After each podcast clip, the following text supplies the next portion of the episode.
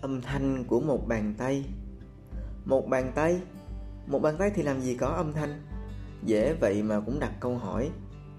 Đây là một công án thiền của rất nhiều thiền sư đã đặt ra cho các thế hệ thiền sinh. Nguyên văn, hãy cho ta biết âm thanh của một bàn tay là gì. Sẽ có người hỏi, một bàn tay cũng có âm thanh mà. Đập vào nền nhà, đập vào một bàn tay khác, rõ ràng là có âm thanh. Vậy có đau không? Khi đập vào một vật khác. Khi một người câu có, ném vào bạn những lời tức giận, dĩ nhiên là bạn sẽ cãi lại. Tôi có làm gì sai đâu mà quậu với tôi?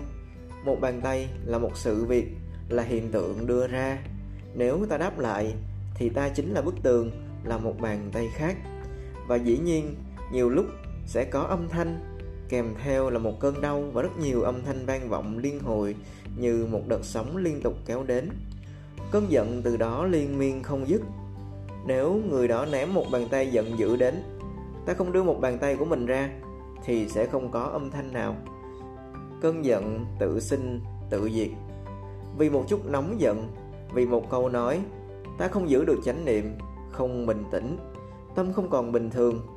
Nghĩ xem, vợ chồng vì đó mà cãi nhau, ly hôn, con cái vì đó mà bỏ nhà đi, bạn bè vì đó mà đoạn tuyệt chẳng phải người thương đã từng rất dễ thương sao? Ta đã yêu người vì một phút dễ mến, ta hận người vì một phút không dễ thương. Chẳng phải bạn bè, người thân, từng bên cạnh ta lúc ta không có gì sao? Họ cũng đáng thương với sân hận vô minh. Ta cũng đáng thương khi im lặng chịu đựng. Âm thanh của một bàn tay, đó là điều hôm nay trong một buổi thiền mình đã chứng ngộ cơn giận vì đó mà tan. Tâm bất thiện, tự sinh, tự diệt. Dùng ái ngữ đoạn trừ vô minh. Dùng tha thứ đoạn trừ thù hận.